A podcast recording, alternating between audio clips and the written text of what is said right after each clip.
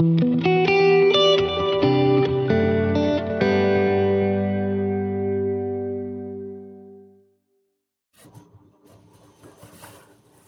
back to the Retail Maverick Show uh, with me, Andrew Busby, your host.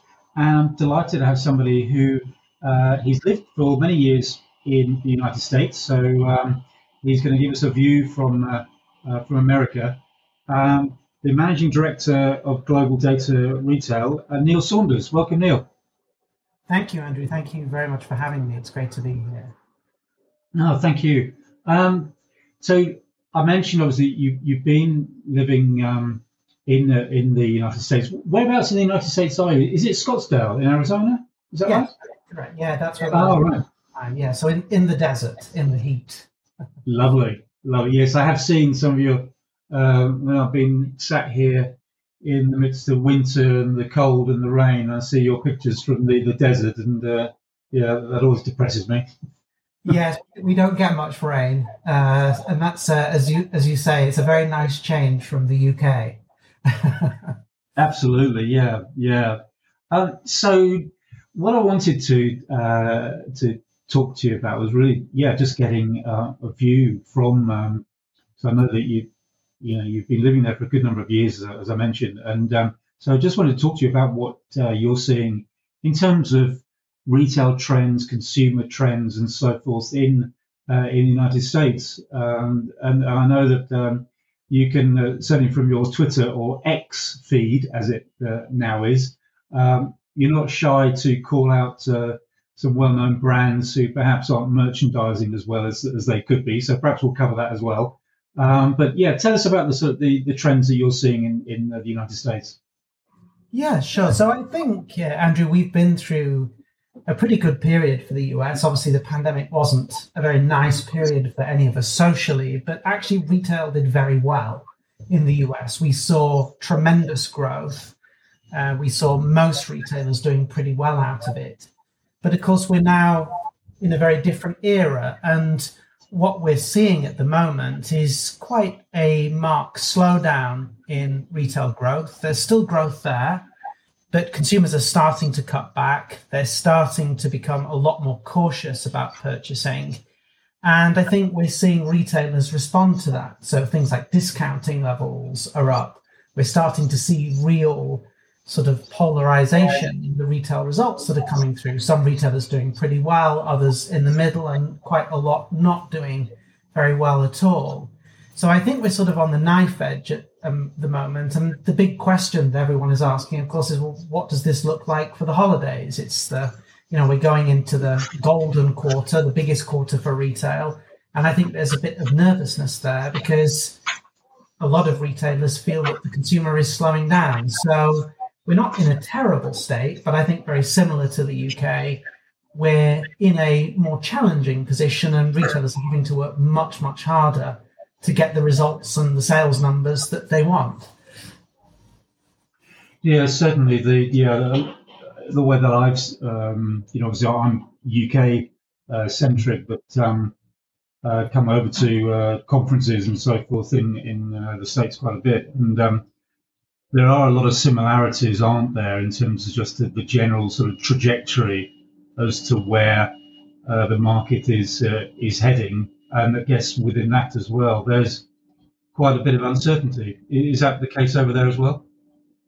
Yes, I think there is a lot of uncertainty. I think people are, as in retailers, are very uncertain about what comes next. We can all detect there's some change out there, but it's a question of, well, how do these things land and what does that look like in terms of consumer patterns and trends for you know the next three months of this year and going into next year. Um, and there's a lot of uncertainty, of course, in terms of demand, which means retailers are very cautious about the inventory they're buying, the levels of inventory they're buying. They're very cautious about planning merchandise assortment, discounting. A lot of things are very much up in the air, and a lot of retailers I speak to say, well, we kind of do have plans and views, but we're remaining very nimble. We're taking it day by day. We know that we might need to change our strategy very quickly if the consumer changes. So I think there's a degree of optimism out there, but there's also a lot of realism that you've got to be very fleet on your feet because things change very, very quickly. And the consumer is certainly showing that in terms of the patterns we're seeing come through uh, in the way in which they're consuming. What, um, in terms of the retailers who are doing, or the retail um, environments that are doing well, is that because over here um, it seems that um, retail parks are um, you know, not exactly thriving, but certainly compared to you know what we refer to obviously as you know over here is the high street. Um, is that mirrored um, in in the US at all? Um, it's mirrored to a certain extent. I think the US has a very different structure of retail. We obviously have what the US called main streets. Yeah. Not common. We don't have that traditional town uh, and city setup in a way. I mean, obviously, you have the big metropolitan uh, areas like New York or Seattle you have downtown areas, but most shopping in the US is not really done on Main Street. Um, most of it's done in malls and malls. And I'd say the picture there is very mixed. I think some malls are doing really well. We've definitely seen a bounce back in terms of the number of people visiting malls. Footfall is up. A lot of retailers trading very well out of malls. But some of the weaker malls are still really struggling, and probably some of them are going to shut down. The strip malls are doing probably a lot better, um, simply because the mix of retailers on them tends to skew to being more essential type products, which of course is where we've got a lot of growth. So I'd say, you know, physical retailers definitely come back in in the US, but it is very mixed in terms of the patterns around the country and the type of shopping location. Yeah, because one of the other things that's always interested me, and maybe uh, you can uh, tell us why, and that, that's the the difference when we compare the UK and the US markets in terms of the percentage of um, e-commerce online sales. It's it's always even pre-pandemic and now I think post-pandemic um, been higher over here, and I've always just wondered whether that is down to the consumer behavior but whether that's dictated to an extent by the obviously very, very different geography, the size of, of the two um, countries. Because I think, well, from what I saw, the latest figures over here from the uh, ONS, it's around about 24 to 25% of total sales. I think over there, around about 15, 16, uh, perhaps. Yeah, I think uh, it, it is less in the US. I think sometimes there's a bit of caution needed with the numbers because yeah, sometimes retail sales in the US will contain food service as well, whereas they don't in the UK. So that pushes the number down. But even if you take that out, you're quite right. The penetration is is less in the US, and I think it's down to a few reasons. The first one is that the US is a much bigger country, and mm it's also a much sparser country in terms of population density, and it just means that it can be quite difficult to make the economics stack up in terms of last mile delivery. So I think retailers have always just been a little bit more reluctant uh, in the US to drive online sales. Obviously, that's changing now, but we've come from a, a sort of position of behind.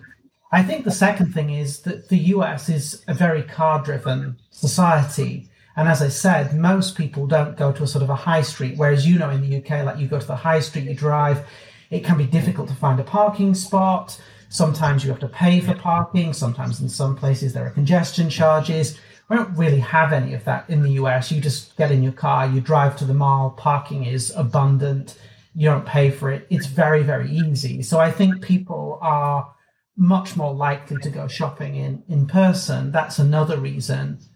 And I also think, in some senses, a lot of UK retailers have just been a bit more sophisticated sometimes about online shopping, especially in the grocery sector. The US retailers are starting to, you know, pick up in that regard now, and Walmart's doing a, a brilliant job with online delivery in grocery. But in certain sectors, the US has just come again from a, a position of being behind. So it's taken us, you know, a little while to catch up, and we're still lagging where the UK is. So there's a lot of differences, but the trajectory I think is very much the same. Online is taking a bigger share. It's not as big as uh, a leap as it was during the pandemic, of course, but we're seeing the same sort of trajectory and trends. It's just we're a little bit behind the curve compared to the UK. Yeah, yeah. I was talking to somebody for another episode of, of this podcast um, recently, and um, we were discussing uh, the thing which is seems to be talked about an awful lot at the moment, and that's the uh, blurring of the lines between online and offline, and what that means in terms of digitizing the store. Um, and you know, obviously, by that I'm, I'm not referring just to simply sticking up a a few, uh, a handful of uh, digital screens. It's got a lot more sophisticated than, than that. Are you seeing that um, over there in, in, the US? Yeah, we're definitely seeing an investment in stores uh, in terms of omni-channel capability.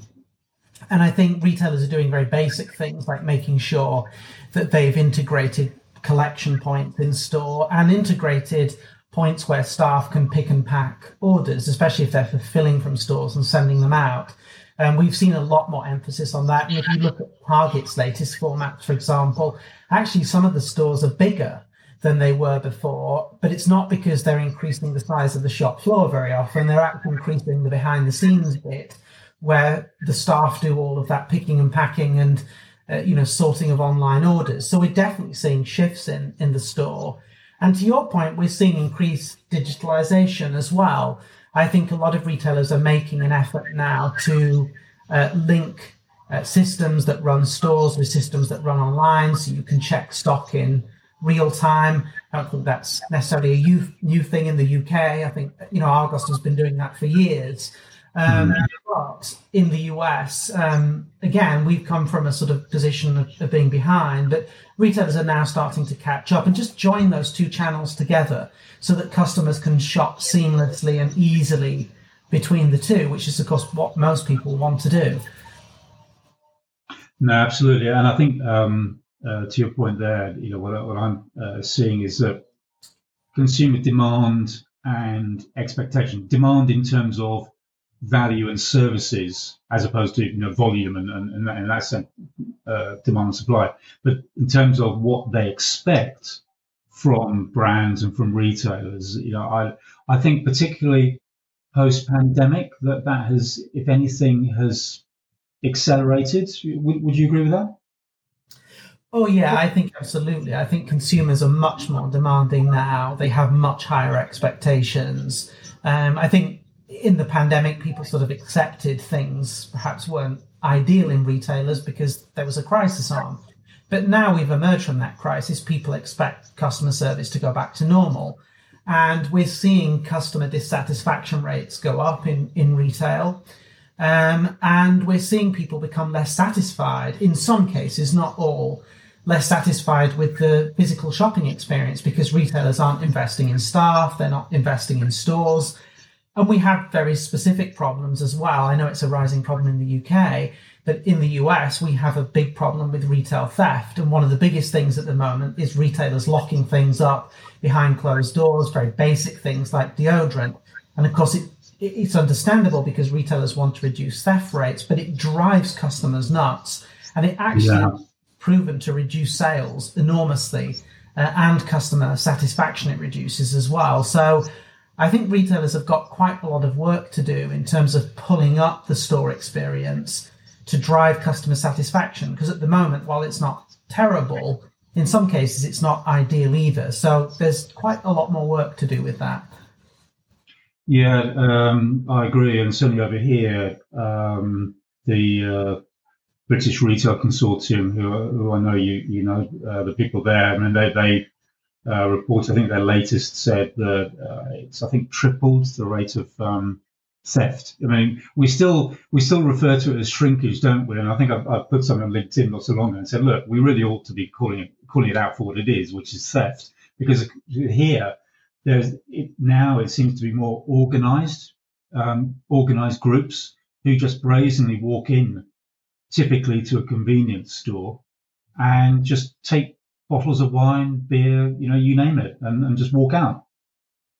Yeah, well, ab- absolutely, and it's the same problem here. It pro- probably is even a little bit worse here. But um, Home Depot, for example, have talked for a very long time about organized retail crime, and they have gangs that go into the stores and they'll do things like steal power tools to order because obviously they have a very high resale value.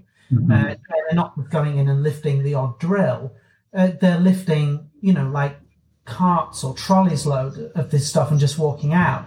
And we've seen uh, in some malls people walk into Nordstrom or Macy's and just literally take stuff by the armful off racks or rails and just walk out of the store with it. Uh, and oftentimes they they get away with it because staff are too afraid to stop them, or there's a store policy that uh, these people are not stopped. So it is a, a very big problem for retail. Yeah, it's a social it's a social problem, isn't it? Well, um, let's let's end it on a more positive note. We've got about thirty seconds or, or, or so. Um, if you were to pick one retailer in, in the US that, that's you know doing well and that you admire, you know, large or small or medium, whatever size doesn't matter. But who who would you pick out that you'd say, well, yeah, they they you know they're, they're getting it right? Well, I think it's probably a bit of an obvious one in a way, but I, I would pick Amazon. And the reason I say that is because I was at Amazon's Accelerate conference last week. And Amazon is impressive, full stop. But what I was enormously impressed with was how they're going the extra mile to really make life easier for the small sellers. And obviously, 60% of Amazon sales in the US now come from third party businesses. They're not Amazon's own sales, they're the small and independent sellers.